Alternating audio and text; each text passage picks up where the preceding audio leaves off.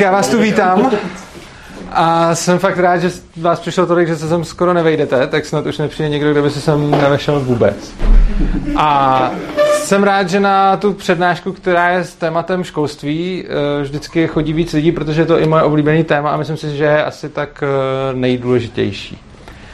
A o čem si tady teda dneska budeme povídat? Začal školní rok, takže je to poměrně, je to poměrně aktuální. A budeme se povídat o tom, pardon, eh, o jediném aspektu z celého toho školství, o kterém mluvím v tom ANKAPu. A to je ta indoktrinace ve státních školách. A to, jakým způsobem na nás ty státní školy působí a celý ten školský systém. My jsme už v Polis měli přednášku o školství a tam jsem to rozebíral ze všech možných úhlů, volnotržní školství a tak dále. A tady bych se fakt rád uh, zaobíral jenom tím, tím jedním aspektem, co ty státní školy vlastně dělají. A podíváme se zaprvé na to, že já na to nebudu už šahat, eh, že nás nějakým způsobem vychovávají ke konformitě a nesebevědomí.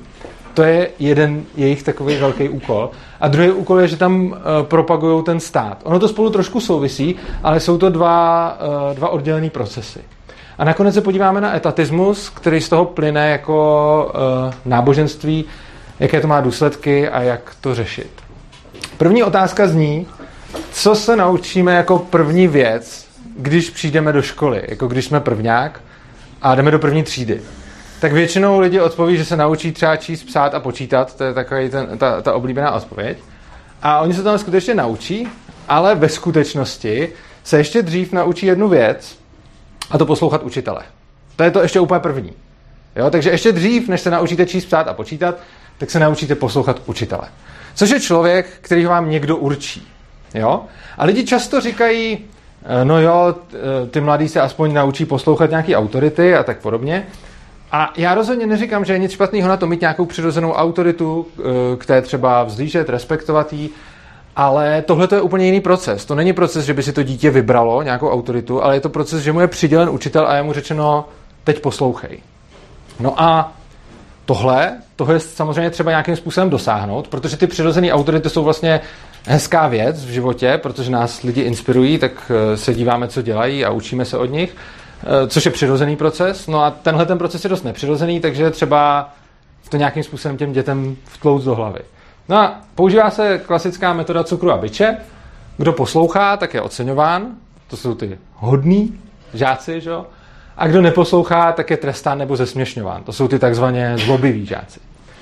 A je zajímavý, že mezi uh, tím vlastně trestem a obyčejným ponížením vede poměrně tenká linie. Jo, když se podíváte, co ty učitelé dělají těm dětem. Oni jsou to vlastně jakoby drobnosti, které ani nevnímáme. Je to takový to, že se dítě musí prosit o povolení chodit na záchod, ten učitel rozhoduje o tom, kdy může a kdy nemůže. Když to dítě udělá něco špatně, kolikrát je vystaveno po směchu celý třídy, kterou iniciuje ten učitel a tak dále. A ono zajímavé je, že u těch dětí nám to přijde jako, to je nějak tak OK. Ku podivu, když jsme se podívali na to, že by se tak třeba choval k někomu šéf na pracovišti, tak už spousta lidí, a zejména takových levičáků, bude říkat, že to šikana na pracovišti a že to hrozný, protože představte si, kdyby vám třeba šéf jako rozhodoval, kdy budete a nebudete na záchod, jo, když k tomu není žádný, žádný pracovní důvod. Jo. To samé třeba pití ve škole, jo, taky některý učitelé povolují pít, některý ne, jo, že by vám někdo v práci prostě říkal, kdy se smíte napít a kdy ne. To, je, je, to, je to ponižující a my vlastně říkáme, že pro dospělého je to teda už ponižující, ale ty křehké děti, že to mají snášet. Což je zajímavý paradox, protože my vidíme to ponížení, když se tak někdo chová k dospělému. A to je dospělý, který si s tím víceméně nějakým způsobem umí poradit. Ale je pro nás OK, když se tak někdo chová k dětem. A je to proto, že my jsme si tím všichni sami prošli. Čili nám to nepřijde divný, protože my jsme v té škole seděli, k nám se chovali taky tak. My jsme živí, že jo? Tak když to vidíme, jak se to děje dál, tak to není jako, oh, to je hrozný, co se děje, ale je to jo, to je v pohodě, to bylo ve škole taky. Je to mimochodem hrozně zajímavá paralela uh, s dětma, který jsou týraný. A hrozně často potom oni, když vyrostou, tak týrají svoje děti.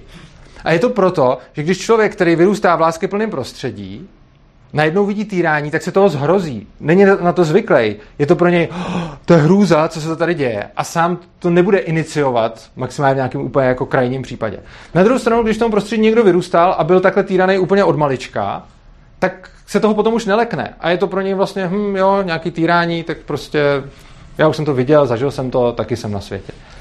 A, ano, mějte dotaz, jistě. Jenom, že já se třeba často setkávám s argumentem typu, že uh, dneska už jsou ty první třídy, že vypadají úplně jinak a že jsem tam osobně nebyla a že se mám jít no, jako podívat, což jako není tak jednoduchý přijít jako na základku a jít se tam podívat, jak to dneska vypadá a jako by No a já jakoby s tím úplně nesouhlasím, ale je to nejčastější argument a úplně nevím, jak třeba proti němu... Budu přesně o tom tady mluvit. Protože jsem tam nebyla ano. v té škole, teda jako byla jsem tam před pár lety, jo. Ale... Budu o tom mluvit, jakým způsobem se ten uh, náš dávací systém reformuje, co je na něm stejný, co se liší, takže jak se k tomu dostanu a když uh, potom vám to nebude stačit, tak se potom zeptejte, až to, až to řeknu. Uh, otázka samozřejmě je, uh, když to takhle funguje, co to udělá se sebevědomím. Jo, co, Jakým způsobem tohle dopadne na sebevědomí těch dětí? No samozřejmě negativně, protože je od malička, od malička někdo ponižuje. Ale my si řekneme dobře, tak holci to ty děti musí protrpět. A teď je zajímavá otázka, proč vlastně? Jo, pro, proč se to všechno děje? A na to je jedna strašně typická odpověď, a to je, aby se ty děti naučily poslouchat. Jo, prostě je nutný na ně mít pevnou ruku a učitel je musí trošku poterorizovat, aby uměli poslouchat. Jenže na co zapomínáme? Koho oni se naučí poslouchat? No, oni se naučí poslouchat každýho, na koho jim ukážeme, že je autoritou. Jo, protože jako my říkáme, že schopnost poslouchat je jako něco dobrýho, ale už vůbec neřešíme schopnost poslouchat koho. A ta otázka samozřejmě zní, chceme my mít děti, které mají tu schopnost, že když jim někoho ukážeme a řekneme poslouchej ho, tak ono to umí poslouchat? To mi přijde, že není úplně jako dobrá výbava do života. Že člověk poslouchá toho, koho mu ukážeme. A to je pozor, to je vlastně jakoby pozitivní výsledek té školy. Jo? To, tohle vlastně, to je to, co, ty děti, co umí poslouchat, jsou ty hodný. Že? A samozřejmě něco takového se může třeba určitě hodit v armádě, takže když chcete být profesionální voják, tak eh, je to jako dobrá průprava. Ale když nechcete a třeba chcete, jak se o tom mluví, být jako kreativní, sebevědomý, samostatný jedinec, tak to asi úplně není ta pravá cesta.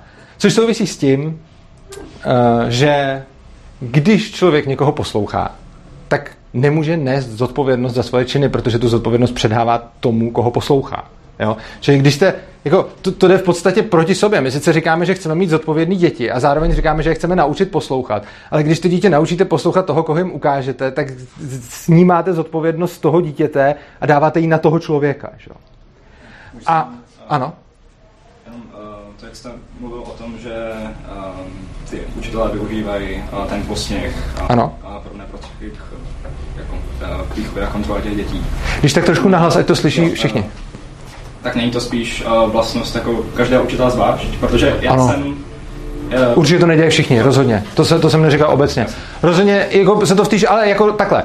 Ono není vůbec třeba, jako tohle to rozhodně není nějaký hate na učitele, jo. Já nejsem hater učitelů, a problém je v tom, že i když to bude dělat jeden z deseti, tak statisticky každý dítě, který potká aspoň deset učitelů, což potká, což potká, tak to zažije. Jo? Takže ono vám stačí jakoby strašně málo učitelů, aby se takhle chovalo. Jo? Ono, když vlastně budete mít Uh, já nevím, klidně, když budete mít fakt, jako představte si, že máte 90% učitelů, kteří ty děti neponižují a 10%, kteří to dělají, což si myslím, že je ještě docela jako dobrý odhad, jsem ještě k těm učitelům celkem schovývavý. Tak stejně to znamená, že za svůj život statisticky pravděpodobně potkáte několik učitelů, kteří vás budou ponižovat. Což je jako blbý, on stačí jeden právě. No a jak jsme si říkali, k té uh, přirozené autoritě si člověk hledá cestu sám, k té uh, vnucené autoritě tam je prostě ukázána a ta schopnost poslouchat je přenositelná. Jo, že prostě neposloucháte toho, koho chcete, ale toho, kdo vám byl vybrán. A tohle je potom vlastně voda na mlín toho státu už, který přesně na tomhle funguje. Toho učitele pak může hrozně snadno nahradit úředník, politik, policajt, prostě nějaká osoba, který řeknete, tady ten má tu autoritu a tohohle toho člověka prostě poslouchejte, no tak to dítě to dělá. A my jsme k tomu všichni nějakým způsobem vybavení. A potom samozřejmě je zajímavá otázka, proč lidi s takovým nadšením volí různé diktátory, protože on je to ono. Oni už si zažili v mládí toho diktátora učitele a jsou na to zvyklí. No a tohle jsme se teda bavili o tom, jakým způsobem působí ti učitelé, ten personál. Ale to není všechno, co v té škole jako působí, protože ta škola má ještě nějaké své prostředí. A to prostředí je udělané tak, aby nás vedlo ke konformitě. A je tak udělaný celkem cíleně. A co tím myslím? No, ti žáci tam sedí v nějakém prostě nějaký třídě, musí tam sedět, jsou řízený tím zvonkem, nedělají to, co chtějí. Jo, vy tady třeba taky sedíte, ale přišli se všichni na tu přednášku, kterou jste si chtěli poslechnout. Ty žáci tam sedí, protože tam musí sedět a poslouchají to, co musí poslouchat a jsou tam rozdělený podle věku, řídí je ten zvonek a celý to prostředí je automaticky nesvobodný. Takže ty lidi už se od malička učí žít ve svobodn, v nesvobodném prostředí. Zajímavý je, že jsem nedávno na debatním klubu, nebo už docela dávno, eh, viděl debatu našeho bývalého ministra Stanislava Štěcha eh, s Janem Hlochem. Eh, Jan Hloch mimochodem je taky jeden z lidí, který někdy chodí na, na přednášky o ANKAPu. A oni se tam bavili o svobodných školách. O těch jsem mluvil už Polis a určitě kdo zná třeba svobodu učení, nějaký Sudbury Valley, Summerhill a podobně. Jsou školy, kde to takhle nefunguje. A tomu Štěchovi, bývalému ministrovi školství, se to strašně nelíbilo. A on tam úplně bájil o tom, jak je skvělý, že ve Francii mají, že tam jako vymysleli to, že ty školy, když tam člověk přijde z té ulice, takže se to musí jako zužovat všechno, ty prostory, že to je tak jako architektonicky navržený, že prostě přijde do velkého jako vchodu a teď se mu zužuje ta chodba, pak ho naženou do těch šaten, kde se teda převleče, teď tím v něm projde nějaká změna a on jde teda dál a to je oddělení té školy od té ulice, jo, a tohle vlastně ten bývalý minister školství o tom hrozně básně, jak je to jako super, jo, že, že, že je to jako skvělý. A tady je vidět, že to opravdu není náhoda, jo? Že, že ty věci, jak jsou ty školy celkově designované, jsou prostě udělané na to, aby vás to semlelo a abyste prostě se naučili poslouchat. No a samozřejmě nejhorší na tom je, jak jsem říkal, že je to povinný, ty žáci jsou tam nucení sedět. A mimochodem je hrozně zajímavý, že takhle neomezujeme svobodu skoro žádné skupiny lidí. Ještě dvou, a to jsou vězni a branci. Jo, branci teď už ne tady v Čechách, ale obecně jako na světě jsou takhle omezovaní vězni, pak jsou omezovaní takhle vojáci, když jsou naverbovaní a potom ty děti ve škole. A hrozně zajímavý je, co je i tady v Čechách, ty vězni a branci na to mají aspoň výjimku v listině základních práv a svobod. Ty děti ne. Na ty nikdo ani nepomyslel, protože to přišlo všem normální. Je strašně zajímavý, já jsem slyšel jednoho člověka mluvit o tom, jak říkal, že, že je absurdní, když otci zakladatelé psali tu americkou ústavu o té svobodě, jak, jak je tam ten svobodný lid, a že v té době tam kolem nich chodili ty černí otroci a, a vařili jim tam to kafe. Že? A ten člověk to říkal, že, že vlastně je hrozně zajímavý, jak ty lidi byli k tomu jako slepí, že oni to psali a fakt jako věřili tomu, že píšou teď jako svobodnou ústavu, ale bylo pro ně samozřejmě, že to netýká toho černocha, který mu tam dělá to kafe. A já jsem tomu člověku řekl potom, no jo, a co takhle ty děti v té škole, že my máme nějakou ústavu, která jako zaručuje nějakou svobodu a pak máme nějaké děti, které dáváme povinně do školy. A on, ten, co o tom říkal, jak si toho ty otci zakladatelé nevšimli, takže no to je něco úplně jiného. To se, to se nedá, to se s tím nedá srovnávat, to je úplně jiný případ, ty děti musí, že jo, protože ty děti jsou ještě malí ono, a tak dále, že jo. Samozřejmě tehdy, kdybyste se zeptali, No, no, no ty černoši musí, že jo, ty se o sebe nepostarají, jo. Je strašně zajímavé, jak když něco vidíme a jsme na to zvyklí, tak prostě to máme nějak tak silně v sobě zakořeněný, že prostě i naprosto logický argument to v některých případech vůbec nerozbije, i když je to vlastně úplně analogická situace. A e, většina z nás tomu celému prostředí ve výsledku podlehne. Což jako není divu, takže když lidi chodí do té školy, tak je tam to prostředí, jsou tam ty učitele a nějakým způsobem se teda stanou konformními. Pak v životě třeba už zase se to udělá zpátky nějak, že si to rozmyslejí. Nicméně většina lidí tomu nějakým způsobem do jisté míry podlehne. No a ty, co nepodlehnou, tak označujeme za problémový. Jo? To jsou problémové děti. A je hrozně zajímavé si uvědomit, že problémový dítě je to, který si i navzdory tomu všemu zachová vlastní vůli, což znamená, že vlastně považujeme za defekt že se nechce podřídit. Jo? Čili kdo se chce podřídit, tak je hodný žák a kdo se nepodřídí, tak je ten špatný. A to se snažíme vymítit. to je strašně zajímavé v kombinaci s tím, jaký máme potom uh, nároky na dospělí. Například, když se bavíme o tom, jak vypadá naše společnost, proč všichni ty lidi volí toho babiše? Teď slyším přesně, proč jsou to takový ovce? Proč to neřešej? Proč prostě nezačnou něco dělat? Proč jsou tak pasivní? No proč asi? Protože jsme je všechny k tomu vychovali. Jo? Ono je hrozně zajímavý napřed nahnat celou populaci v jejich nejkritičtějším věku do škol, kde vlastně jim celou dobu hrajeme na to, správný je se podřídit a nesprávný je být jako proti nebo mít svůj názor. Prostě správný je dělat to, co se vám řekne. Potom ty lidi dospějou a my se divíme, oh, takový malý zájem o občanskou společnost prostě. Ale teď přesně to jsme si vychovali, jo? Čili to, to, to je skoro až absurdní, když vždycky vidím ty lidi, zastánce, prakticky všichni jsou zastánci povinné školní docházky a, a tohohle systému, tak když si potom stěžují na to, jak máme málo angažovaný třeba voliče a podobně, no tak jasně, že máme málo angažovaný, protože těch, ty angažovaní jsou ti, kteří tohle to nesemlelo a kteří tomu dokázali vzdorovat.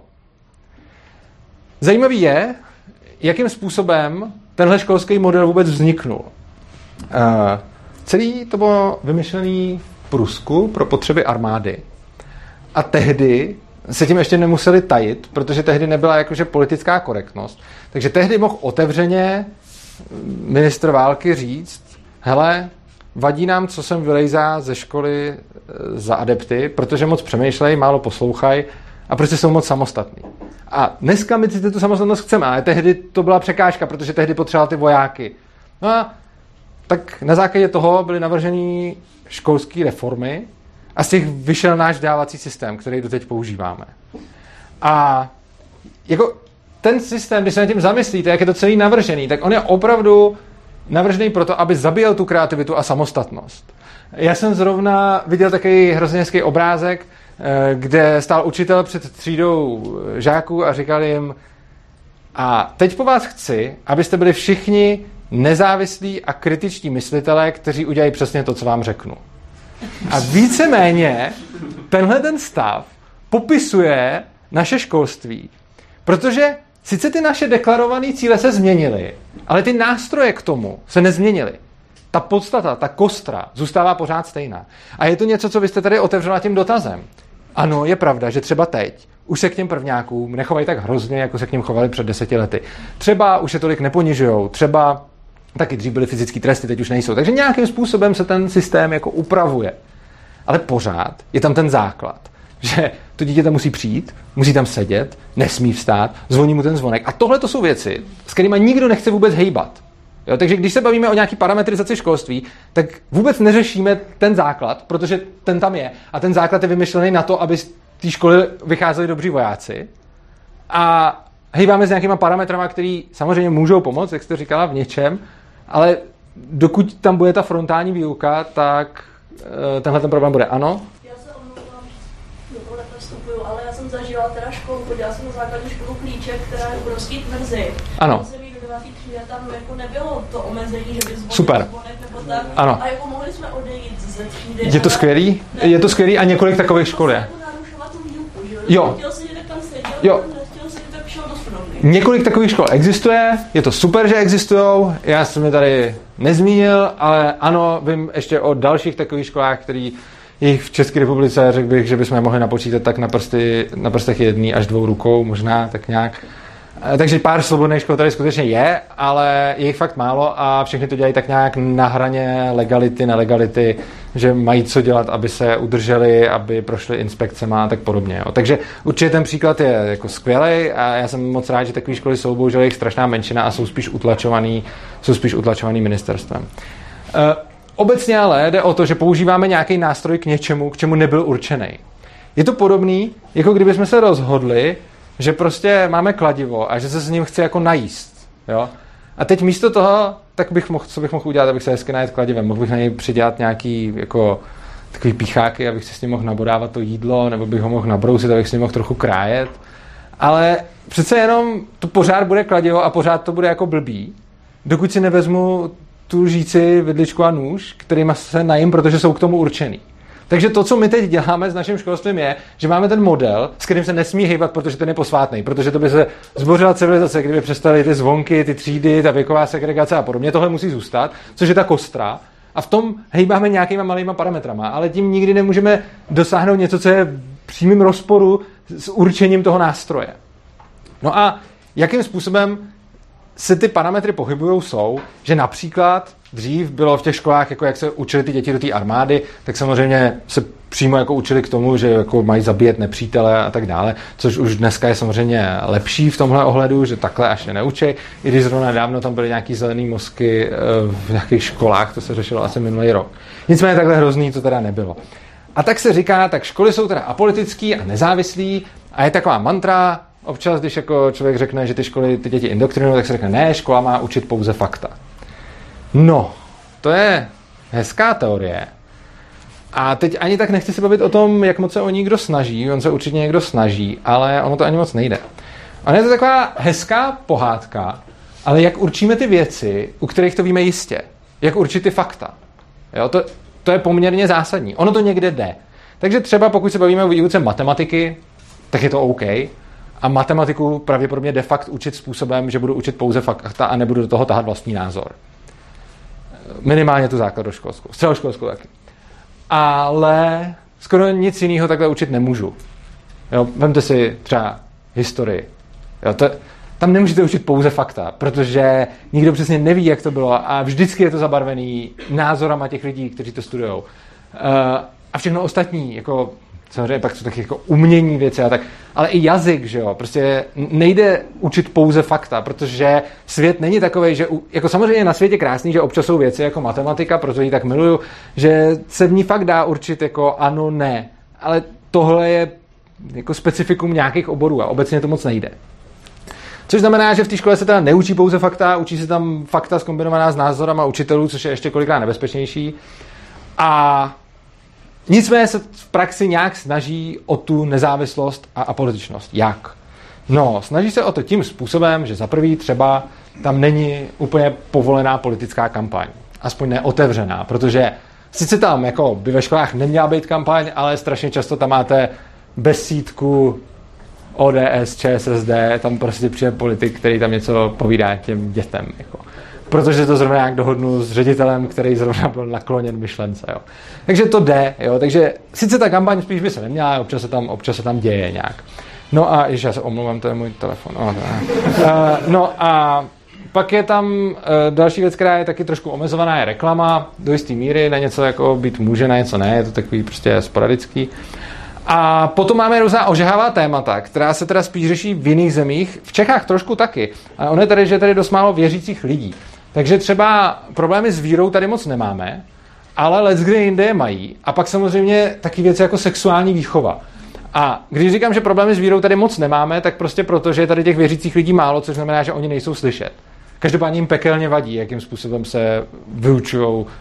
I ta sexuální výchova třeba, jak se učí a tak, jo, že, že prostě oni si myslí, že to je něco, co by se ve škole eh, probírat eh, nemělo. Já třeba si myslím, že by mělo, a nebo prostě jde o to, že každý na to má, každý na to má svůj názor a nejde asi tak říct všem rodičům, jako tohle to je pro vaše děti, děti to správný nebo není. Každopádně zkusme takový malý myšlenkový experiment. Co kdyby ve školách uh, bylo třeba povinný křesťanství? Nebo dokonce islám? Nebo kdyby se tam učili, učení nějakých sekt? Jo? To by byl pravděpodobně úplně neuvěřitelný shitstorm všude. Oprávněný, já neříkám, protože ale úplně stejně oprávněný jako otázka, jako když se zeptám, co kdyby v těch třídách vyšly náboženský symboly, tak každý řekne, to je zlo, že jo, nebudou tam vyset náboženský symboly. Na druhou stranu, co když tam budou vyset symboly státu? A to je najednou už jiná kategorie. Jo, protože když by tam vyšel kříž, kříž ještě občas jsou nějaký církevní školy, kde teda vysí, rozhodně povinně není ve všech. Eh, když by tam někdo chodil v burce, no to už, to už vůbec ale ten státní znak tam vyset může a dokonce někde asi i musí. A ono, ten obraz prezidenta a znak jsou fakt jako regulární náboženský symboly, což za chvilku vysvětlím, protože etatismus, teda víra ve stát, je největší světový náboženství. To je hrozně zajímavý. Když se ptáte na největší světový náboženství, tak vám většina lidí odpoví nějaký z těch čtyř hlavních ale na etatismus nepomyslí nikdo a přitom bych se sadil, že mám mnohem víc věřících než všechny ty ostatní náboženství. Ano? Tak to podle mě záleží na definici náboženství, protože si myslím, že většina náboženství má jakoby nějakou jednu osobu, takže bych řekl, že vlastně jakoby jiný stát jsou náboženství. Uh, jednu osobu nemají, tak třeba určitě buddhismus nemá, no tak No, má budu, ale Prostě mají jako nějaký ty bohy a přijde mi, že prostě ta víra ve stát nesplňuje úplně definici náboženství. To bude víc kostelů prostě. Já si myslím, že splňuje definici náboženství. Já se tady k tomu dostanu a teď o tom budu chvilku mluvit. Eh, Nechte mě říct, já nevím, třeba nějakých 5-10 slajdů, teď, o to, teď se tomu budu věnovat. A když vám stejně bude připadat, že to nesplňuje definici náboženství, tak to pak můžeme probrat. Já, než aby, protože teď bych vám v té odpovědi řekl vlastně to, co chci teď tady říkat. Uh, dobrá otázka je, jakým způsobem nás teda ty, eh, ten státní znak a prezident na té zdi ovlivňují. Jo, člověk by si mohl říct, stejně ty děcka tam sedí a jim to jedno, že tam nějaký státní znak. Samozřejmě, to je do jistý míry pravda, ale ona je dobrá jako otázka, proč soukromí firmy platí ty velké miliony za reklamy. Asi proto, že mají nějaký smysl, že mají nějaký efekt. Protože i když na ně v zásadě kašlem a ty reklamy nemáme rádi, tak se nám zapisují do podvědomí. A na to existuje celá řada studií. A proto ten marketing stojí tolik peněz, protože ta firma ví, že i když vám po- pošle eh, do televize nebo někam do nějakého, eh, prostě kamkoliv, eh, strašně otravnou reklamu na prací prášek, tak oni vědí, že i když vás to bude otravovat, i když se vám to nebude líbit, stejně jako těm dětem se nelíbí ten státní znak, tak když to uslyšíte prostě už po 250. a pak budete stát v obchodě před těma práškama, tak budete mít větší tendenci si vybrat ten, na který jste slyšeli 250 krát tu reklamu, protože ho máte už podvědomí zapsaný. Jo? A samozřejmě neříkám, že to funguje na každého úplně na 100%, ale obecně tenhle ten efekt funguje, protože jinak by ty firmy neplatily ty reklamy. A mě napadla nedávno taková otázka, kolik by za ty místa s tím znakem a s tím prezidentem zaplatil třeba Mekáč nebo Blizzard nebo nějaká takováhle firma.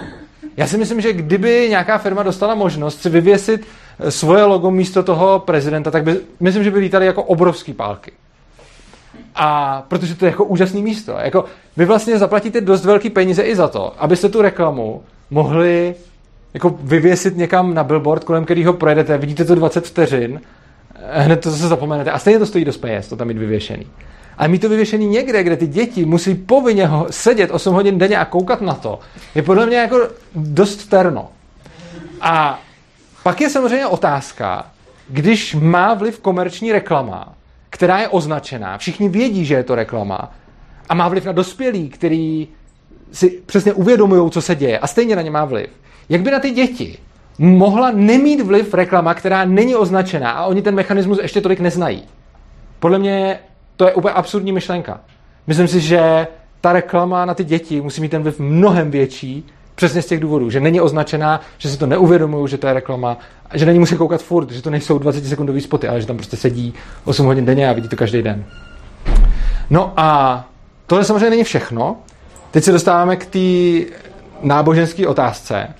My se učíme některé věci uctívat, stejně jako v náboženstvích. Učíme se uctívat třeba státní vlajku, hymnu, státní symboly a naučí nás už někde v první třídě, tam si vybarvujete lipový lístečky nebo státní znak. Naučí vás, že hymna je něco jako, že to není klasická jako písnička, že vlajka není kus hadru. To všechno vám jako vysvětlej. Ale to vám vysvětlí mnohem dřív, než jako se vůbec dostanete do nějakého vyššího věku. Oni vám to vysvětlí daleko dřív, než na tím můžete nějak jako přemýšlet. Vy- Vysvětlí vám to rovnou. A to je přesně to, v čem, se to, v čem je to společné s tím náboženstvím. Ty náboženství dělají podobnou věc. Uh, ty Oni mají nějaký taky svoje symboly, svoje prostě věci, které naučí ty lidi uctívat bez toho, aby je o tom napřed naučili přemýšlet. Jo? Prostě chtějí, aby to uctívali jen tak bezmyšlenkovně, což se přesně děje v těch školách. Jo? Oni vás naučí ten stát takhle uctívat. A potom je strašně zajímavá otázka, jak vy můžete později o něčem kriticky přemýšlet, když jste se to nejdřív naučili uctívat. To je podle mě strašně těžký až nemožný. A úplně nezaujatě, to podle mě úplně nejde. Jo? Takže vy, když se naučíte uctívat stát, uctívat vlajku, uctívat hymnu, tak potom těžko si můžete rozmyslet, hm, chci já vlastně mít takovouhle vlajku, chci já vlastně mít takovouhle hymnu, je ten stát můj, jak moc se s ním identifikuju, protože se mi to fakt tak líbí a jak moc se s ním identifikuju, protože jsem tím byl takhle nakažený. A to je jedna věc, která, jako, to je zase ta podobnost mezi náboženstvím a, mezi náboženstvím a etatismem, který považuji za náboženství. Mimochodem, já ještě chci říct, já jsem třeba křesťan, jo? to ne, neberte jako, že to je hejt na, hejt na náboženství obecně. Já jako respektuju, když někdo věří, jenom si myslím, že by to měla být každého osobní věc a mělo by to být každého rozhodnutí. Případně, když někdo k tomu chce vést svoje děti, OK, ale rozhodně si nemyslím, že by měla být celá společnost plos, plošně nucená k tomu, aby jsme všichni nějakou vírou jako nasákli. Další zajímavá věc jsou pozitivní a negativní vazby k různým pojmům, který máme. To je taky strašně silný nástroj. A samozřejmě tohle musím, než budu dál povídat, říct, že to nedělají jenom školy. Obecně to prostě platí. K některým slovům máme pozitivní konotaci a k některým slovům máme negativní. Ale ty školy s tím hodně jako pracujou a hodně nám to jako posilují. Takže například, když se podíváme na nějaký pozitivní jako slova, když se řekne demokracie, vlastenectví, veřejný zájem, národ, tak tohle jsou typicky věci, na které lidi slyší a opět, můžeme se na to podívat jako na různé marketingové akce, že prostě když se třeba, když politik řeší, jaký slova použije, tak prostě ty marketéři mu raději, že prostě něco vyvolá pozitivní konotaci a něco vyvolá negativní. Takže tohle to zase není, že bych si to jako jenom tak myslel. Tohle to je prostě fakt, to, to funguje, že, že prostě některé ty slova vnímáme dobře. Mimochodem strašně, dobrá, pří, strašně dobrý příklad pozitivní konotace je Tomáš Garik Masaryk. Uh, to je modla, to je ikona, ten je prostě, toho všichni zbožňujeme. Je hrozně zajímavý se zeptat lidí na dvě otázky. Jo. První, Tomáš Garek Masaryk byl jako dobrý, byl zlej, co to bylo za postavu a tak. A každý vám řekne, že byl dobrý. A pak se ho zeptáte, proč. Co on ve svém životě udělal, za co ho soudíte jako dobrýho. A lidi vám napřed řeknou, že to jako skvělý prezident často říká, že to je nejlepší český prezident, který jsme kdy měli. A když se pak zeptáte, co udělal, za co si u vás ten obdiv zasloužil. Někdo ví, tak 10% lidí. 90% lidí řekne, byl to skvělý prezident, ale vůbec nic o něm nevím. Což je přesně to, že oni byli naučeni, že má být skvělý, no tak je prostě skvělý a důvod není potřeba. A je hrozně zajímavý, že třeba, když potom vidíme různý jako lidi, kteří říkají, jako já jsem pravicově orientovaný a modla Masaryk, a oni často třeba netuší, že on znárodňoval jako on znárodňoval v zásadě srovnatelně s Komoušema ve 48. Jo, udělal pozemkovou reformu. To bylo prostě brutální znárodnění jako majetku a to je v pohodě, protože nám ve škole řekli, že to byl jako dobrý tatíček. A pak samozřejmě jsou pojmy, které mají negativní nádech, zisk, chaos, úrok, nejistota, anarchie, kapitalismus. A to jsou věci, které když lidem říkáte, samozřejmě zisk má někdy pozitivní konotaci, ten zbytek už je jako horší, a tak to, když říkáte lidem, tak často se na to dívají, se na to dívají špatně. A je důležité si uvědomit, že jedna věc je, co ten pojem skutečně znamená a co my o něm logicky víme. A druhá věc je, jaký k tomu pojmu máme vztah. Občas to spolu rezonuje a občas je to hodně jiný. A když je to hodně jiný, tak vzniká jedna hrozně zajímavá věc, o který, když jsme si o ní všichni určitě četli v knížce, kdo čet Orwella, uh, 1984. Spousta lidí, skvělý. Tak jste to četli a určitě jste si říkali, nebo já nevím, možná jste pro, pro, prozřeli líp, já jsem si říkal, ten double think tam, že věřit dvěma věcem, které jsou ve vzájemném rozporu. Jsem si říkal, jo, to jako nejde, ne? Jako prostě to se musí fakt jako hodně učit, než k tomu, než k tomu dopracujou. Ale vůbec mě nenapadlo, jak jednoduchý ono to je. Ono stačí mít k tomu jednomu pojmu vytvořenou emoční vazbu jedním směrem a logicky vědět, že ten pojem je něco jiného a double think je na světě. Ku příkladu, demokracie. Víme, že to je vláda většiny. A víme, že většina se může mílit. Potud logika. Což znamená, že demokratické rozhodnutí může úplně v pohodě chybný. Jako. To všichni víme. Na druhou stranu, když by to někdo jako nerespektoval, no to je hrozný, ty nerespektuješ demokracii, protože ten emoční vztah pojmu demokracie je, že demokracie je dobro a kdo je nedemokratický, je špatný. A tady už jako opomíme, že většina se může zmílit. A je strašně zajímavý, jak potom si upravujeme realitu k tomu, aby nám to tak vycházelo. To je někdy až fascinující. Konkrétně, když někdo není spokojen s výsledky, který dává současná demokracie, tak on, a to je totální extrém, on ji začíná nazývat jinými jmény než demokracie. Takže určitě známe slova jako demokratura, postdemokracie a tak dále. A tím lidi označují současný stav, který je demokratický. Ale když to vyprodukuje něco, co se jim nelíbí, tak se jim tam objeví ten clash v té hlavě. Na jednu stranu je to demokracie, takže je to dobrý. A na druhou stranu sakra, tenhle ten zákon je fakt sračka. No, co s tím? tak to není demokracie, že protože demokracie je dobrá, tohle není dobrý. A jako vtipně na tom je třeba, strašně se mi to líbí u osoby Tomia Okamory, jo. To je, to, to, to je neuvěřitelný, co některý lidi kolem něj dok... Já vůbec neříkám, je to totální idiot, je, je to populista, to jako o tom ani omylem. Ale asi jediný, co není, já se omlouvám, jsem vypnul, já se, já se fakt omlouvám. Já, to je asi poprvé, co jsem si nevypnul telefon na, na, na přednášku, pardon, promiňte mi. Uh, no, uh, jde o to, že, fakt se omlouvám, uh, že Tomio Okamura je všechno možný. Ale jednu věc není. On není nedemokratický. Jo, on prostě se přímou demokracii. On, je, on má úplně vymaštěný mozek tou demokracií. On dokonce veřejně říká, že svoje názor, že hlásá to, co hlásá většina lidí. Takže když se ho zeptali, proč jste měla něco tenhle názor před rokem a teď máte opačný. A on říká, no to není můj názor, já hlásám to, co chtějí ty lidi. Teď jsme dělali průzkum, vypadá to takhle, teď chtějí tohle, no tak já je zastávám. Okamura je největší demokrat, kterýho byste pohledali prostě. Ale protože je to debil a všichni víme, že to je debil, tak budeme říkat, že Okamura je nedemokratický a že SPD je nedemokratická strana. Přitom je nejdemokratičtější z těch všech. Ale prostě nemůže být zároveň demokracie špatná, jo? Takže to uděláme tu, tenhle úžasný jako duševní roštěp. To mě vždycky fascinuje, když slyším, že eh, Okamura je nedemokratický. Potom další věc, kterou jako všichni souhlasíme a chápeme. Neútočíme na ostatní, když nikomu nic nedělají. Když to někomu řeknete, každý vám to samozřejmě osouhlasí. Samozřejmě, když se to najednou začne týkat státu, tak ten může. Jeho stát v pohodě může útočit na každého bez ohledu na to, jestli někomu něco dělá nebo nedělá, protože je na to zákon. A když je na to zákon, tak je to v pořádku. Jo a zase, na jednu stranu věříte tomuhle a odsouhlasíte to, a na druhou stranu, když to potom stát udělá, tak to je taky v pohodě, protože to bylo legální. Uh, další krásná mantra je, že máme svobodu slova. Na rozdíl od těch hnusných totalitních režimů. My máme asi větší, určitě máme větší svobodu slova, než třeba jsme měli uh, za minulého režimu. Na druhou stranu, ty lidi, kteří strašně hájí svobodu slova, chtějí perzekvovat ty názory, které se jim nelíbějí. A teď vůbec nemluvím o tom, jestli tohle je v pohodě nebo ne. Jo, já na to nějaký názor mám, ale to teď jedno. Ten samý člověk řekne, máme svobodu slova, je prospěšná, musíme ji uchovávat. A na druhou stranu on řekne, ale jako hajlovat se tu nesmí prostě. A, a to je správný, protože to chrání společnost. Jo, a ty, a, a ty hajlovat tím to začne, pak to postupuje a tohle se nesmí vyjadřovat, pak to okamuru zakážeme. A všechny zakážeme prostě, ale zároveň budeme říkat, jo, ale to je tu svobodu slova, co, co ty komouši neměli prostě.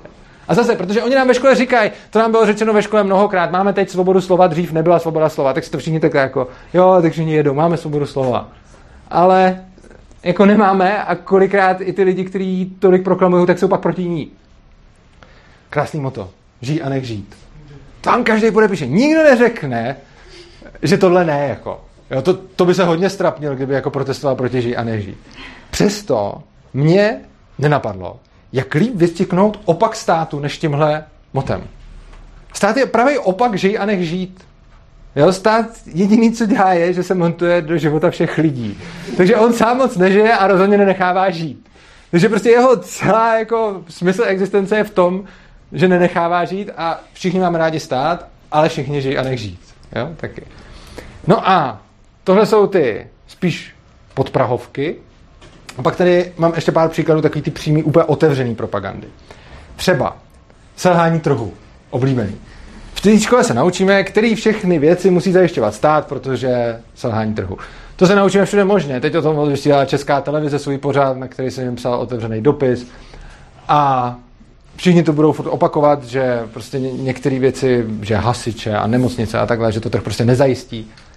A jakože už teď na světě jsou místa, kde to trh zajišťuje, to je jedno, že Prostě trh to nezajistí, protože to nesmí zajistit.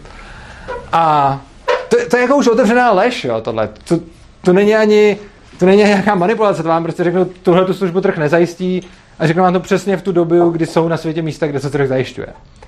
Potom další, uh, oběti válek nejsou líčeny jako vraždy. Jo, to, to jsou oběti. Což znamená, že když voják někoho zabije, tak to není vrah, to je něco jiného. Když někoho zabijete sami, tak to jste vrah.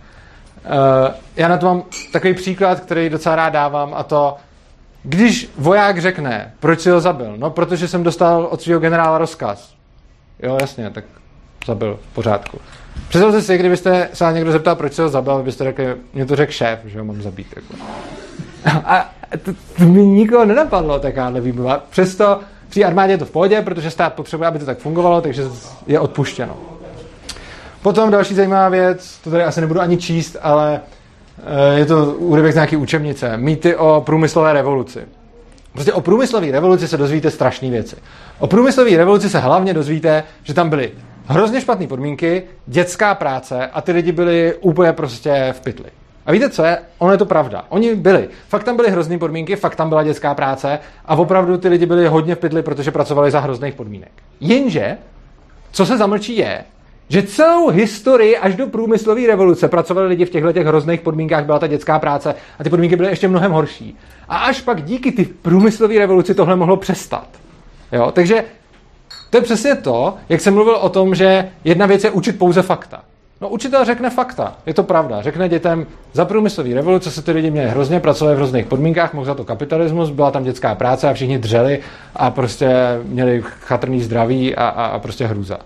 To řeknou a mají pravdu, ale jak si už neřeknou, že předtím to bylo horší a potom to bylo lepší, což znamená, že ta průmyslová revoluce, která v podstatě ukončila tyhle ty věci, díky průmyslové revoluci tohle mohlo přestat, tak je, označ, tak je s tím spojená. Úplně absurdně.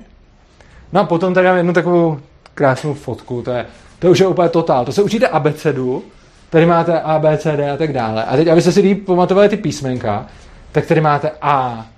A to je anarchie a tam jsou hrozně jako smutné dětičky a to je prostě hrozný. Píšou, že jako není tam žádný řád, je to prostě chaotický.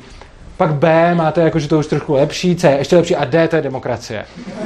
A tak vám to řeknu, když se učili ty písmenka, aby jako náhodou jste nezapomněli, aby už, už jste to dostali hned v těch šesti letech prostě, tak už s těma písmenkama zjistíte, že anarchie je špatně a demokracie je dobře. No a potom těžko o něčem takovým můžeme nějak rozumně s těma lidma debatovat, když se nad tím nezamyslí. A to není nic špatného, že se nad tím nezamyslí. Jako všichni máme věci, které nás zajímají a všichni máme věci, většinu věcí, které nás nezajímají, protože nestíháme a nemůžeme nad nimi přemýšlet. Takže člověk, který projde tímhle, ale nezajímá ho to, a nemá kdy se nad tím zamyslet, no tak logicky vychází z toho, co mu řekl. A teď, než přeskočím dál, tak se vás zeptám, jestli si pořád myslíte, nebo jestli jsem to trochu vysvětlil, že eh, podle mě etatismus je náboženství. No, já souhlasím jako určitě s tím, že to má společně, vy s náboženstvím. Ano. OK, tak to asi záleží na definici. Fajn. Uh, tak, teď. Uh, hodně lidí říká, když to tady také popisuju, že jsou to nějaký ojedinělý excesy a že vlastně je to konspirační teorie a že je to celý jako absurdní a tak. No, ten problém je, že ono je to vážně absurdní, to, co se děje, ale bohužel to není náhoda. Není to konspirace proto, že tyhle ty věci se můžete dočíst úplně veřejně. Jo, takže to, co tady říkám, není konspirační teorie a to z toho důvodu, že když otevřete národní vzdělávací program, který je závazný pro, závazný pro všechny učitele, tak zjistíte, že Mají podporovat demokratickou a občanskou společnost. Vychovávat k demokratickému občanství. Vnášení prvků demokracie do života škol. Posilovat sounáležitosti k národní tradici. A musí vštěpovat žákům klíčové kompetence zaměřené zejména na výchovu občana a zachovat svou národní a občanskou identitu. A tohle si představte v tom vzdělávacím programu, který je závazný pro všechny učitele, tohle to musí dělat, tak oni to dělají. A nedělají to ve zlém, nejsou to jako zlí lidi, že by si řekli, a já teď jim budu prostě vymejt mozky. Ne, oni ti prošli taky, takže tomu věřej, pak jim řeknou, že to mají dá učit a oni jdou a učej to. Tím vychovají další generaci, někteří z nich jdou učit, zase řeknou tohle, protože tomu věřej, tak to jdou učit v dobrý víře. A tak, takhle, to, takhle to běží pořád dokola. Že? A proto právě označuju ten etatismus za největší světový náboženství a dostávám se k tomu, že on má všechny ty znaky, i když za něj není považován. Já bych se vás chtěl zeptat ještě, když jste, se na, když jste tak narazil, jak jste říkal, že je to tomu podobný, ale není to ono. Jaký myslíte, že, by, že je ten chybějící znak toho? Jakože, co je něco, a co by to ještě muselo mít, aby to pro vás bylo náboženství? No, mě přijde, že všechny náboženství mají v sobě něco nepřirozené. Jakoby, že uh, něco vlastně jako není prokázané. Já souhlasím s tím, že to má vlastně jakoby, uh, že prosazuje tu absolutní pravdu té autority, vlastně mm-hmm. stejně jako toho Boha, ale přijde mi, že prostě ten Bůh je rozdílný v tom a jako všechny ty náboženství mají jako společně něco, co jako není vůbec prokázaný a v podstatě jako téměř chopíme se zatím, co ten stát jako Jo. reálný. Jo, či vám tam chybí, jasně, či vám tam chybí, že je to uctívání něčeho, co reálně je, versus uctívání něčeho, na co máte ruka. OK, takovýhle rozdíl, jako připouštím, pokud byste si tohle dali jako kritérium k náboženství, pak by to samozřejmě nebylo náboženství. Nicméně z hlediska téhleté debaty a společenského dopadu si myslím, že tenhle, ten- tenhle ten rys je nepodstatný. Ano?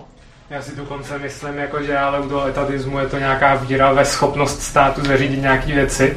To je A ta pravda. schopnost tam přitom není. To je... Ne, to je, to je pravda. Jo, to je fajn. OK, tak, tak, to, tak to je pravda. Tak to je, To je víra v nadpřirozenou schopnost. ano, to je, to je pravda. Prostě, jako u státu si spousta lidí myslí, že je schopný zařídit jako poměrně komplikované věci. Máš pravdu. jako to prokázáno není, takže... OK, tak to stejně jako ten Bůh, který jako No. No, čímž pádem se dostáváme teda k tomu, že by to už i podle vaší definice bylo náboženství. OK, děkuju. To je, to je, je to dobrá připomínka. Uh, tak. Uh, samozřejmě to jeho nebezpečí je v tom, že ho tak lidi nevnímají. Já teď nechci říkat, a jako křesťan rozhodně nebudu říkat, že víra je sama o sobě nebezpečná, ale co si myslím, že je fakt nebezpečný, je náboženství, který lidi mají a nevnímají ho. A ani neví, že je to náboženství. Ostatně, když se podíváme někam daleko do středověku, tak ty lidi to taky nebrali jako náboženství, že, jo? že, že věřili. Pro ně to byla součást života stejně jako je dneska ten stát. A pak se děly věci, ano? Hlavně bych zmínila k tomu náboženství, že si jakože ve všech náboženství lidi všichni rovní. Tam jste prostě před Bohem na úrovni zvířete, prostě jste, jste si rovni. Zatímco ve státě tady třeba po České republice jako Babiš, tady OK, do toho to bych asi nezabíhá, ale OK, dobře.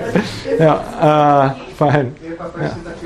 A pak je, zákonem. Já bych to asi úplně neřešil tady, uh, protože to jsme zabředli.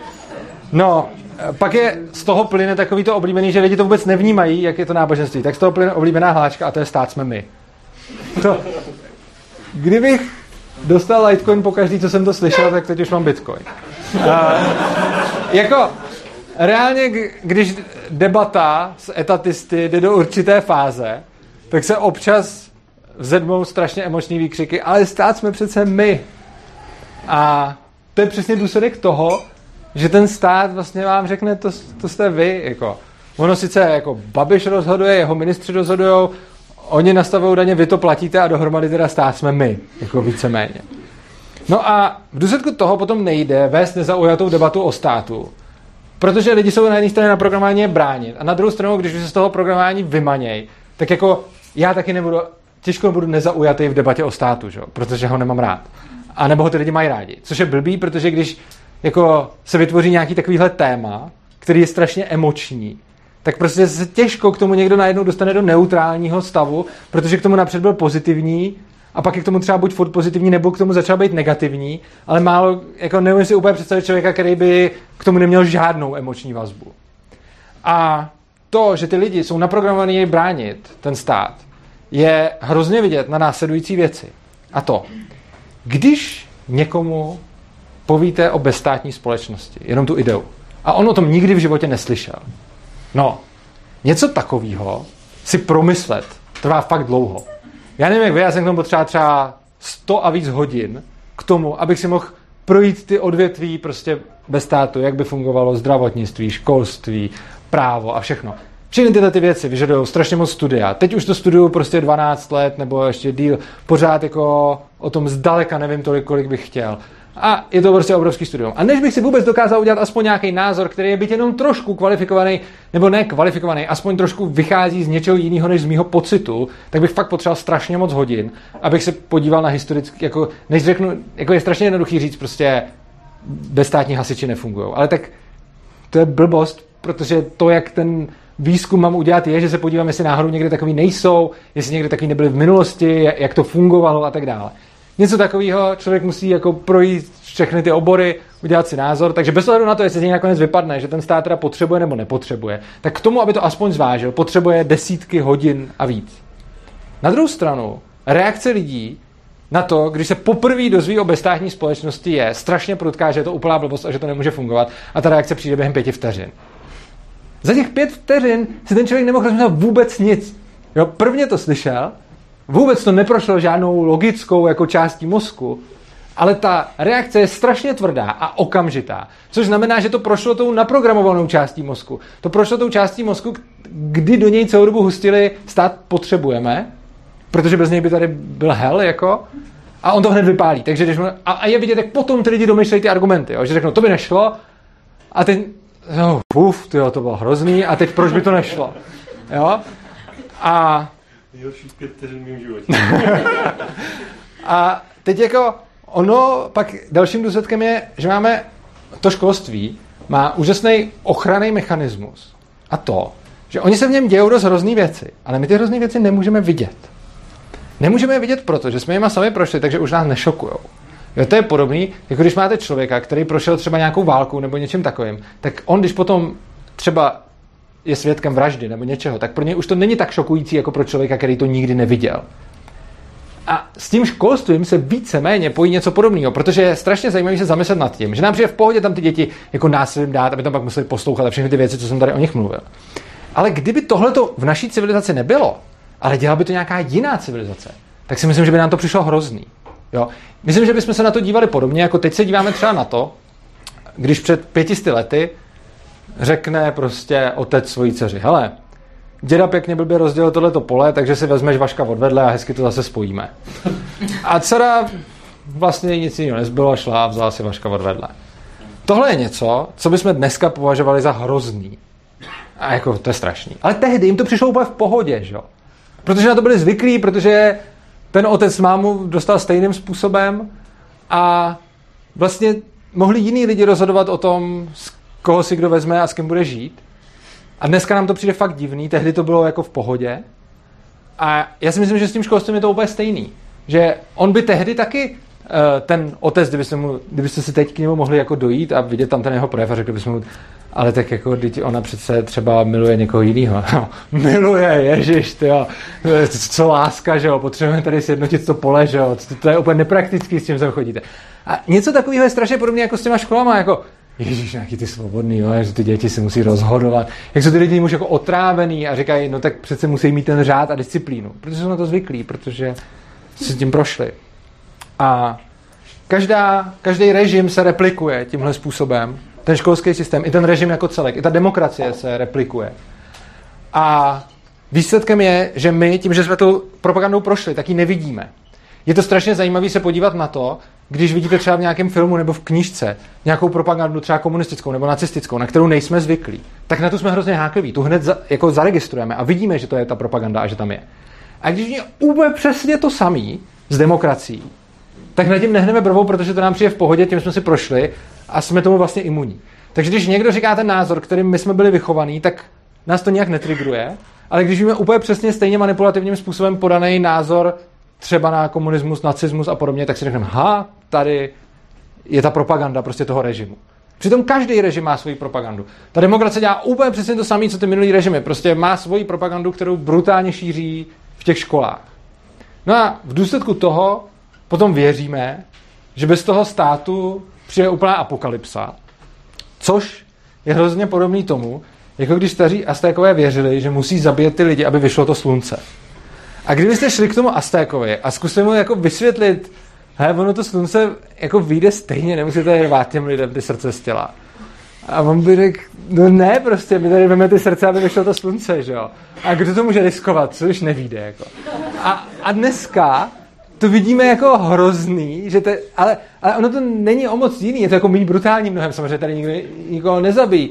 Ale ty argumenty jsou podobné, jako no, no přece nemůžeme udělat experiment na, na, na vzdělávání, protože co když by nevyšlo to slunce zítra. No a samozřejmě nejhorší na tom všem je, že to všechno povinný. Já bych ani neměl nic proti tomu, kdyby nějaký rodič, kovaný demokrat, si vychoval svoje dítě do dalšího kovaného demokrata u sebe doma.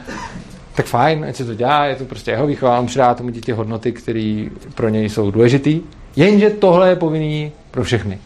A tyhle ty hodnoty prostě nařídil stát, že musí všichni jako přijímat. A realita je taková, že kdo se tomu nepodřídí, tomu stát unese děti. A to je další věc, kterou, když takhle řeknu, tak aha, jako počkat, taky unese. No, reálně, samozřejmě, když se nepodřídíte jenom trošku a nějak to ošulíte, tak vám je ještě neunese. A když byste si fakt řekli, hele, mám tady dítě, budu se o něj starat, budu vychovávat, dám všechno péči a lásku, ale prostě nepůjdu ho zapsat do žádné školy a kašlu na vás, tak vám ho nakonec ta sociálka vezme. Což je hrozný. Ale lidi řeknou, no a tak přece on se o to koledoval, takový je zákon. Že?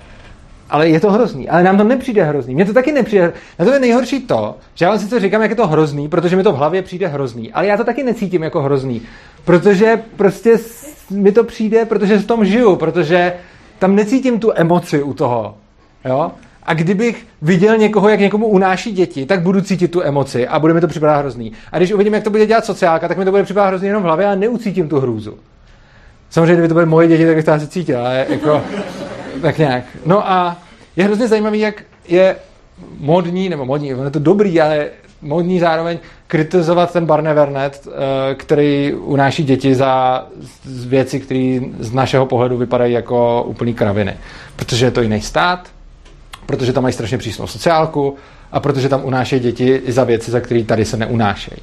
Takže tady vám unesou dítě, když ho nedáte do školy, tam vám unesou dítě, já nevím, za, já nevím, třeba Tuším, že tam je jakoby strašně přísný jako nějaká sexualita obecně, ale ne, že byste s tím dítětem jako, dítětem jako měli nějaký sex, ale tuším, že tam byl nějaký problém, že se jenom rodič s tím dítětem jako koupal ve vaně nebo něco takového.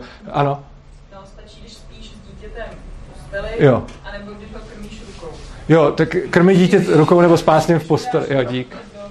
Jo, tak, no, tak prostě takovéhle věci jsou tam trestaný, protože tamní civilizace to má prostě nastavený jinak.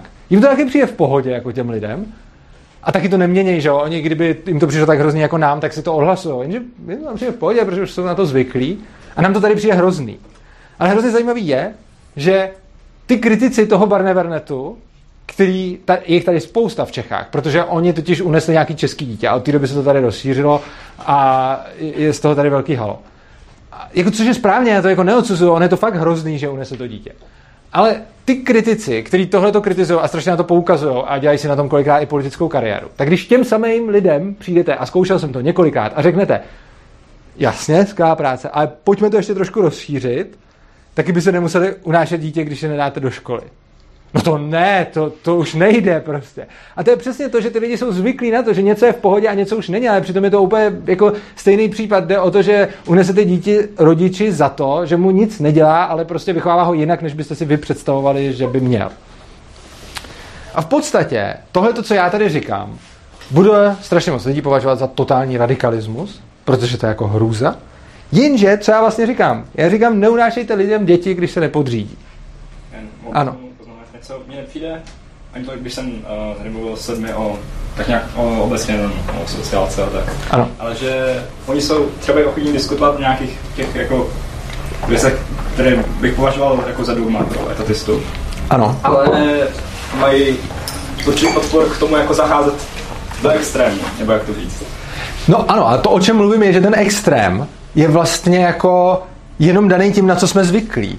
My za extrém označíme to, co jsme neviděli, co jsme nezažili. A protože když se to děje jinde, kde to ty lidi viděli a zažili, tak jim jako extrém nepřipadá to, co nám už jako extrém připadá. Tam je strašně nebezpečný v tom, že obecně pojem extrém je vlastně čistě jenom závislý na tom, v čem člověk žije. Takže když třeba, já nevím, tady byste viděli někoho, kdo praktikuje ženskou obřízku na svých dětech a mrzačí je, tak řeknete, že to je extrém. A když byste se podívali do těch zemí, kde se to běžně dělá, tak tam to není extrém. Tam jim to přijde jako, že je to v pohodě prostě, protože se to dělá.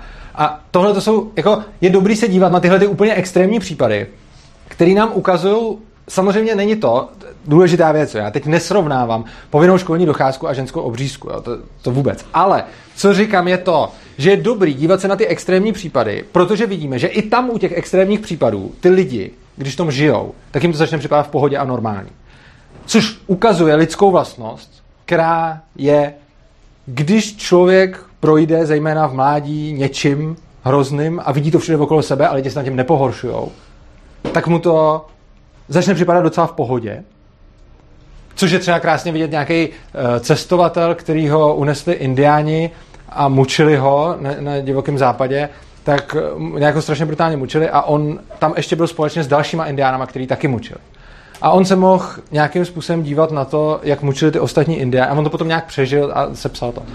A jak mučili ty ostatní indiány. A zjistil, že je obrovský rozdíl mezi tím, když mučí jako jinýho bělocha z civilizace a jinýho indiána. Protože ten, samozřejmě všechny to bolelo. Indiány i Bělochy to bolelo. Akorát, že ty Běloši se u toho cítili hrozně. Cítili to jako strašnou věc, protože na jejich kulturu tohle to nebylo. Zatímco ty Indiáni, oni sice trpěli, když je mučili, ale potom se necítili nějaký jako teď je to úplně v háji, protože to byla součást jejich civilizace a dokázali to přijmout, i když se to dělo jim. Samozřejmě nechtěli, aby se jim to dělo.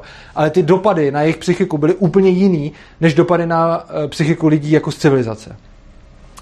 No a uh, jo, a k čemu se chci dostat? Tyhle ty poznatky jsou dobrý k tomu, že z nich si můžeme jako odvodit, že když něčím projdeme a ono je to hrozný, tak nám to pak hrozný nepřijde. Což sice neznamená, že to, čím jsme prošli, bylo hrozný, ale znamená to, že může být a kdyby bylo, tak to nevidíme. Tohle je ten výsledek. Uh, tak. Pardon, mě to tady chce restartovat počítač. Tak, už se blížíme ke konci. Největší problém je povinná školní docházka, teda jsem říkal, a, a všechny ty předtím jsou taky hrozný. A teď, když se podíváme na to, jaký věci se v tom školství reálně řeší. Jo? Takže jako, teď jsme se podívali na fakt jako problémy, které považuji za opravdu problémy, ale když někdo chce sbírat politický body a chce skritizovat školství, tak co řekne? První věc, děti se učí bez souvislostí memorovat. Obrovský problém. To, že tam sedí, to, že jsou tam zavřený, nic. A že se učí memorovat. Školy jsou zkostňatelí a nemají vazby k reální praxi. Taky to samý. Učitelé mají příliš mnoho papírování, oblíbený argument, potřebují asistenty, aby nemuseli papírovat. Nebo třeba uh, školství nereflektuje moderní technologie. Jo, že by reflektovalo třeba nějakou digitální svobodu, to vůbec, ale moderní technologie. Takže až se ve škole bude učit blockchain, tak se rozhodně nebude učit jeho společenský dopad, ale bude se učit, já nevím, nějaká technologie tam, bude se učit Vlastně si ani nevím představit, co se bude učit, až se ve školách bude učit blockchain. uh, a jsem na to docela zvědavý, to se ještě dožiju. A podle toho potom vypadají ty reformy toho školství. To je ty, o kterých jsme se tady bavili, že, že prostě ono se něco zreformuje. Mimochodem, ty reformy současného školství jsou asi tak podobné, jako kdyby někdo jako šel řešit, že vězni v Gulagu mají přesolené to jídlo. Jo? A, a, teď by se jako řešilo, ta šlichta byla fakt moc slaná, prostě. Tohle nejde. Oni by tam umírali za těma osnatýma drátama a teď by jako někdo přišel, musíme teplejší deky a lepší jídlo, jako. To je řešení toho všeho. Ale nikdo neřekne tu zjevnou věc, ten problém, který se tam děje. Bude se pořád jako řešit ty detaily kolem toho. No a teď, když se blížíme ke konci, tak povím, jaký by mělo být podle mě řešení. Řešení tohle problému je odluka školství od státu, což znamená následující čtyři věci. Za prvý zrušení povinné školní docházky, aby tam ty lidi nemuseli. Za druhý zrušení legislativy, která je na to navázaná, což je důležitý, protože když ta legislativa definuje školu, jako takhle, na povinnou školní docházku potřebujeme legislativu, která definuje školu, protože když bychom neměli definovanou školu, tak nemůžeme definovat, do čeho ty děti povinně chodí. Takže když řekneme, budou povinně chodit do školy a škola nebude definovaná, tak můžu čemukoliv říct škola a tím ji splnit. Takže vlastně ty dva body jsou dost propojený. Eh, zrušení dotací do toho vzdělávání, takže aby to stát přestal financovat. A konečně zrušení certifikací ve vzdělávání, zkoušky, maturity, státnice a tak podobně. A teď se podíváme na to, jak toho postupně docílit, jako pokrocích. Čili tady jsou čtyři věci, ke kterým dojít, a teď tady budu mít čtyři kroky, jak k ním dojít. Ono je hrozně zajímavé, že když řeknu tyhle ty kroky, tak vypadají hrozně utopicky. Oni jsou docela, protože neumím si představit, že bychom to teď jako šli prosazovat. Ale ta cesta k ním, každý ten krok za tím druhým krokem nevypadá tak hrozně. První věc je povolit lidem volnotržní alternativy těch škol, což teď není. Teď prostě, když chcete školu, musíte jít samonovat ministerstva a ono vám to strašně často zatrhne, takže si nemůžete založit školu, když chcete. A když už si ji založíte, tak ji musíte mít přesně takovou, jaký stát reguluje, nebo v těch mezích, který vám dává, jinak na vás chodí inspekce a pak vám tu školu zavřou. Takže obecně ta první věc by byla povolit lidem, aby si to mohli dělat jinak. Jo? Zatím nic jiného První krok je jenom říct, kdo chce to dítě nedávat do státní školy, tak se ho bude dávat kam chce a prostě dobrý. To je první krok. Druhý krok těmhle těm lidem, kteří nečerpají z toho státního systému, taky snížit daně. Že? O tu odpovídající část poměrnou, kterou nespotřebovávají, takže by to nemuseli ani platit. Což taky není zas tak hrozný.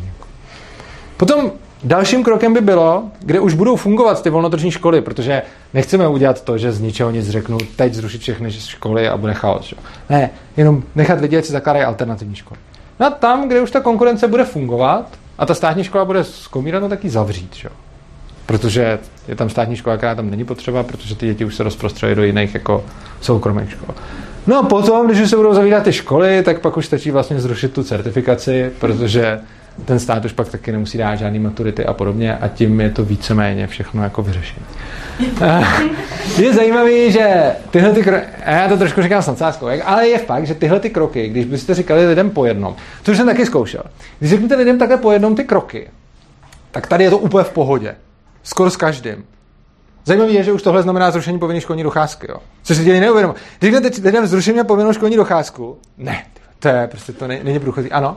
No tak já bych chtěl zdůraznit, že to platí, ale jakby jenom o základních školách, protože potom skončí člověku povinná školní docházka. A vlastně když by nechtěl chodit do školy a do nějaké alternativy, která jakby legislativně... No jasně, já jsem mluvil o těch do, ano, do těch 15 let, no. Čili, čili, čili pak, jako má tady, že povolíme těm lidem nějaký ty volnotržní alternativy, a to skoro každý s tím kejvne, ale když zjistí, že by to muselo být zrušení povinné školní, ono to nejde obojí zkombinovat. Jo? Prostě jako když máte povinnou školní docházku, tak musíte definovat školu, což znamená, že škola nemůže být cokoliv, což znamená, že není povolená jakákoliv alternativa školy. A je zajímavé, že tohle ty lidi berou a zrušení školní docházky ne. A pak jako snížit ty daně, to už taky dá docela smysl. No a tady už se začíná jako drhnout. Nicméně, když to představíte lidem takhle, tak to má mnohem lepší ohlas, než když řeknete to, to druhý, i když je to nakonec stejný. No, a co si řekneme na závěr? Za prvý, že to státní školství je peklo a bohužel to asi nemůžeme vidět. Uh, já to taky nevidím. Já to jakoby vím, tím, že o tom přemýšlím, ale moc to jako necítím v tom. Jako trošku, třeba když jsem se připravoval tuhle přednášku, tak jsem to docela cítil, ale teď zase nějak ne, takže ono to hapuje. A potom další věc, ten vzdělávací model, z nás dělá konformní jedince, jo? to je jako jedna jeho úloha. On není jenom, že by nám jako cíleně předával ten etatismus, což dělá taky, ale on navíc ještě obecně z nás dělá konformní lidi. Pak ještě k tomu přidává ten etatismus, což je vražedný kombo, tyhle ty dva body. A řešením toho všeho by mohlo být ta odluka školství od státu. Což je pro dnešek všechno. A ještě mi dovolte jednu věc, a to pozvat vás na příští přednášku. Jejímž tématem bude princip neagrese, to je teď strašně jako všude skloňovaný téma. A dotkneme se tam i psychického násilí nebo práv zvířat. Můžete se těšit 3. října, je to vždycky první středu v měsíci. Takže vám moc děkuji, že jste přišli.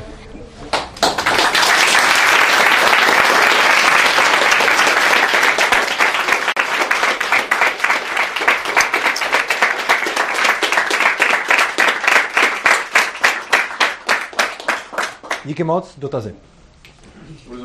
Ano? Uh, já, jako to není dotaz, promiň. že možná by pro ty, co neviděli tvoje předešlou přednášku vlastně o školství, ano. dobrý říct, že tam právě mluvíš o o té Vidíte, alternativ. To je moc dobrý, vidíte, to je dobrá poznámka, já jsem to tady řekl na začátku trošku blbě. Měl jsem o školství už jednu přednášku v cyklu anarchokapitalismu, ta proběhla v paralelní polis. Najdete záznam na YouTube a když budete na kanál Svobodného přístavu, tak tam to mám, nebo paralelní polis to má taky na svém na svém kanále. A tam najdete přednášku anarchokapitalismu školství a tam neřeším jenom tohle, co je teď špatně, ale řeším tam eh, alternativy k tomu, další řešení, volnotržní školy, vyvracím nějaké argumenty a tak podobně. Takže děkuji, to je dobrá připomínka. Ano. Já bych se chtěl zeptat, jestli si vlastně myslíš, že dítě nemůže být poškozený vlastníma rodičema a jestli by neměl nějakou ochranu před... No, dítě může být poškozený úplně kýmkoliv, včetně vlastních rodičů a může být poškozeno zejména těma, kdo ho chrání před tím poškozením. Což znamená, že odpověď na otázku je ano, dítě může být poškozeno kýmkoliv. Jeho rodiči, každým prostě. Uh, jestli zaslouží ochranu, patrně ano, proč ne? Na druhou stranu je rozdíl mezi tím, když se to dělá takhle, což znamená, všichni to musíte dělat tak, jak někdo řekne, anebo máte problém a unese vám dítě, anebo když to nechá na těch lidech, což znamená, když prostě někdo uvidí, že se dítěti ubližuje, tak mu on nebo lidi, kteří se tím zabývá, nebo lidi, kteří, kterým na tom záleží, jdou pomoct. Jo. Ale jakoby, vlastně s tím jakoby souhlasím, jenom na druhou stranu, že to může jít ale i do toho opačného extrému, že někdo může prostě mít nastavenou výchu, já nevím, tím, že bude dítě nechat sedět v koutě ve sklepě, já nevím, bude ho zavírat bez jídla a řekne, No jo, ale vy mi říkáte, že to mám dělat podle toho, jak mi řekne někdo jiný. Uh, a no, pro mě to je jakoby normální a jakoby už zase nemáme žádnou jasně danou jako hranici, co už je. Může, na druhou stranu, tyhle ty případy se dějou stále i teď a kvůli tomu, že se takovýhle případy dějou a vždycky sedít budou, tak si myslím, že to není úplně ospravedlňující k tomu, aby jsme úplně prostě takhle zmasakrovali celou civilizaci. Jako eh, tím, jo, jakože nemyslím si, že jako já si ani úplně nemyslím, že ospravedlňuje jednomu dítě zničit život za druhý dítě, který by mělo jinak zničený život. Jo? Že prostě, když má někdo takovýhle rodiče, tak si myslím, že jako OK je samozřejmě v pořádku a dobrý mu pomoct. Na druhou stranu, ale jako nemyslím si, že za cenu toho, že někoho jiného odsoudíme k něčemu hroznému, ale zejména ne tisíce jiných. Jako. Jo? Takže tam, tam je opravdu, jakože takovýhle případ můžeme ale říct, jako podívejte se na všechny děti, které se za sebe vraždili kvůli škole prostě. Jo? Což je taky vlastně jako blbý argument, protože to taky jakoby podpásovka. Ale když už přijdeme s tímhle, tak musíme přijít i s tím druhým. Jo? Jakože prostě jde o to, že já neříkám tady, nebo říkal jsem to teď na ten, a neříkal jsem automaticky, podívejte se, kolik dětí se sebevraždí kvůli škole, protože tohle je vlastně, to není korektní argument, protože vlastně kvůli všemu se někdo sebevraždí. A ať budete mít jakýkoliv systém, tak vždycky to bude mít jako negativní dopady na někoho. Jo? Takže, ale potom na druhou stranu nemá cenu ani přicházet s tou obhajobou toho jiného systému, že on brání nějakým hrůzám, pokud to nejsou hrůzy jako úplně masivní, jako široce rozšířený, protože nějaká minorita případů bude vždycky špatně. Jo? Což znamená, že jako pak bychom museli porovnávat, což nejde, protože bychom museli v té samé společnosti mít zároveň oba dva systémy a koukat se, kdo byl jak moc poškozen. Jednak nejde měřit, kdo byl jak moc poškozen, a jednak nemůžeme mít v té samé společnosti dva systémy jako naraz. Takže tohle to jsou všechno jenom dohady vlastně vždycky. Tak, jo, dáme, ano?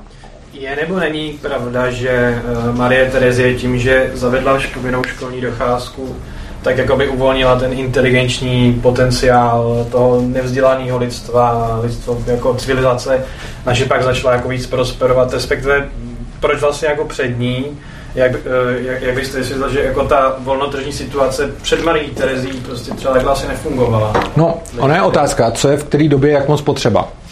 Což znamená, že určitě to nějaký takovýhle pozitivní efekt mělo. Já jako neříkám, že všechno má vždycky jenom jako negativní efekt, když to udělá stát. Na druhou stranu je otázka, když ona naháněla ty děti do ty školy, kde z nich dělali ty dobrý vojáky, kolik utrpení to zase přineslo. A obecně ta společnost celá byla předtím hrozně jako nezdělaná a časem se vyvíjela. Uh, ona se nějakým způsobem vyvíjela i předtím, nějak se vyvíjí dál a je to samozřejmě tak, že to udělalo, jakože to něco udělalo. Nicméně jsem naprosto přesvědčený k tomu, že by k tomu došlo i bez toho, protože třeba jako v dnešní společnosti, navíc, i kdybychom teda přijali, že OK, tak ono by k tomu bez toho nedošlo, ale když teď jsme tady, jak jsme, no tak tady už to není tak, že by se to dítě nenaučilo číst a psát, protože to vidíme v těch svobodných školách. Tam se 100% dětí naučí číst a psát. Prostě proto, že v naší společnosti neumět číst a psát je fakt blbý a skoro to nejde, protože ono vás to začne tak strašně štvát a omezovat, že se to naučíte, i když jako vlastně moc nechcete. Abych tady srovnal s Velkou Británií, s Anglií, tam nikdy povinná docházka nebyla a o tam přišla jo, tam je pravda, pravda, v, ve Velké Británii je povi, doteď je tam povinný vzdělávání, nikoli povinná školní docházka, jo, což, je, což je rozdíl. Takže ano, vlastně jako máme vyspělý eh, státy dneska, tuším Francii taky. No, vyspělejší No, jak já to, no. Na to, že teda by měla být povinný vzdělávání, tak stejně Summerhill jako plný škola měl teda extrémní problémy zrovna jako s tím, aby vůbec mohl. No to, že je v ústavě něco, ještě neznamená, že tam nejsou další zákony, které dál buzerujou. No. Dáme ještě tak, já nevím, jak vám je teda horko dost, ale můžeme dát, já bych předpokládal, že vám bude taky hrozný horko, co? Tak dáme ještě tak jeden, dva dotazy, jeden a dva, kdyby byl nutný ještě jeden. Tak ano? Ještě, jestli byste, pardon, eh, nějak nedotáhnout tu myšlenku se združením té eh, certifikace ve školství, ano. jestli máte na mysli výuční listy, maturity, eh, vysokoškolské diplom, jakože mě vypínala ta idea jako segregace stupňu toho vzdělávání mi to přijde pozitivní. Uh, takhle, oni by samozřejmě byli i nadále certifikace, akorát, že ne státní. Protože i dneska, když si uděláte nějaký kurz, tak dostanete nějaký certifikát, že jste ho absolvoval a on vám něco zajišťuje. Jo? Takže třeba jako já mám spoustu certifikátů, který mi ne, nedal žádný stát a mám certifikáty jako profesní, který prostě ale platí a mají nějakou hodnotu. Takže když ty certifikáty někomu ukážu, tak on najednou ví, že třeba něco umím. A k tomu nepotřebuju stát. Takže nemluvím o zrušení certifikací tečka, ale o zrušení státu jako garantu těch certifikací. A tuhle to přesně téma na tý, když se podíváte na tu přednášku o tom školství z té polis, tak tam to rozebírám, podle mě to tam mluvím třeba 10 minut jenom na tohle téma. A teď, jestli má někdo fakt nutný dotaz. jenom nutný, kdo se potřebuje zeptat. OK, tak jo, tak... Já tak, tak, tak, tak, tak, už jste mluvil hodně, tak, tak poslední nutný dotaz. Uh, co může udělat jeden jediný učitel na běžné střední škole, případně na soukromé škole, když má jeden předmět, kde si může dělat, co chce, ale moc neovlivní ty ostatní učitele. Já jsem učil, já jsem učil na soukromém gymnáziu. A... Právě proto se tě ptám, že bys mohl vědět, no. co mu doporučíš tak. Ne, já se necítím asi jako úplně to, to záleží asi na situaci a tak a záleží na tom, co je ten učitel za člověka, co jsou ty studenti za lidi a tak. Jako, já když jsem učil, tak jsem víceméně jako neučil tímhle tím způsobem. Jako, vlastně jsem jako neměl, ale dělal jsem to trošku jinak, ale ono to potom nemělo žádný jako negativní, negativní dopad. Čili já jsem jako si neuplatňoval nějaký jako autoritářský postoj k těm dětem. Oni mě měli rádi a výsledek byl, že teda jako je fakt, že jsem třeba nikoho jako nedokopával, aby, já jsem nám učil třeba programování, pak nějakou deskriptivu, já jsem nikoho nedo, nedokopával, aby to jako dělali, tu věc, prostě, že, že musíš programovat a tak. Ale zkoušel jsem je zaujmout, což se u některých podařilo, dokonce asi u většiny aspoň nějak.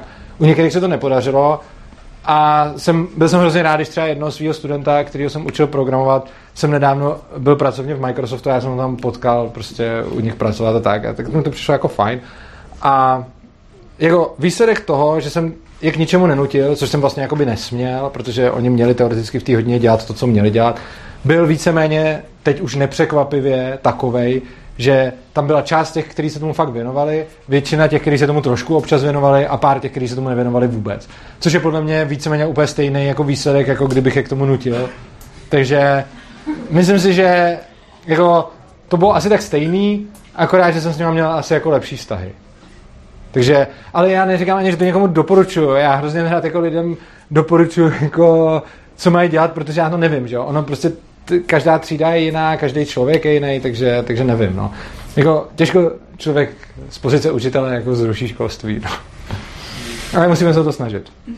Tak se mějte krásně a můžeme dát potom tady ještě nějakou neformální diskuzi a podobně. Můžeme se třeba přesunout i nahoru, kde třeba nebude vedro a tak. Tak jo.